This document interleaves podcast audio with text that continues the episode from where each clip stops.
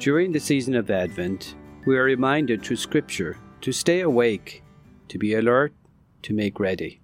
We hear descriptions of light penetrating the darkness. To be faithful is a common theme. The fulfillment of the promise is offered to each and every one of us. As we have experienced the captivity of the pandemic, the Word of God, the promise of the fulfillment of the covenant, is a salve for our souls. We pray, O come, O come, Emmanuel.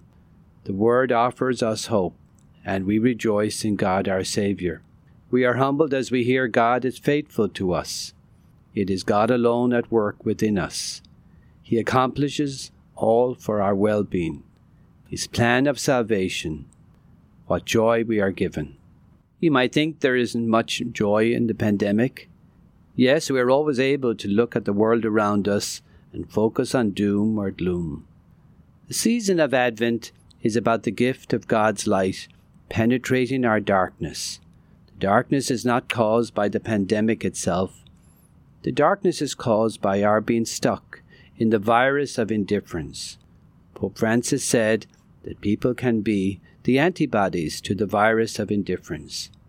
They remind us that our lives are a gift, and we grow by giving of ourselves not preserving ourselves, but losing ourselves in service to others. God sent His only Son into the world to model this for us. He sent Jesus to teach us how the earth is His heavenly kingdom, on which God placed us that we might carry His love to one another. He called us to bring forth the common good. Pope Francis said, Look to the common good is much more than the sum of what is good for individuals.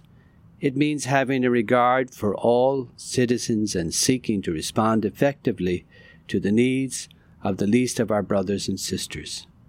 The joy of the season of Advent is filled with seeking what is good for each other. Always seek the common good, rather than what we want or prefer.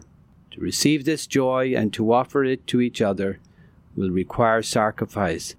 It will require what Mary, our Blessed Mother, offered to God, her fiat.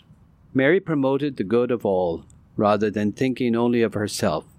Her fiat gave us the greatest gift of all Emmanuel, God is with us. What can you do to serve the common good? Pray unceasingly. Write a card to someone you know who is alone. Call a friend or family member if you're able, make a donation either in kind or financially to Catholic Charities of Central Florida. Smile at one another. Smiles take up the entire face and cannot be missed even when we wear masks. Gather as a family and light a candle of the Advent wreath once a week and pray together.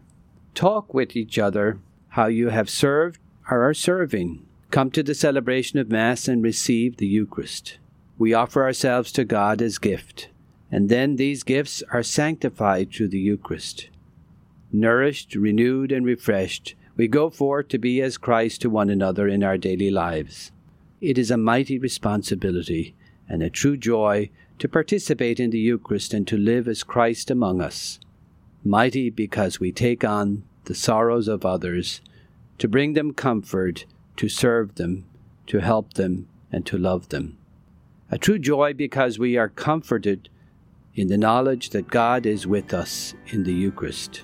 Bear God's fruit and multiply it. May we be worthy of God's faithfulness.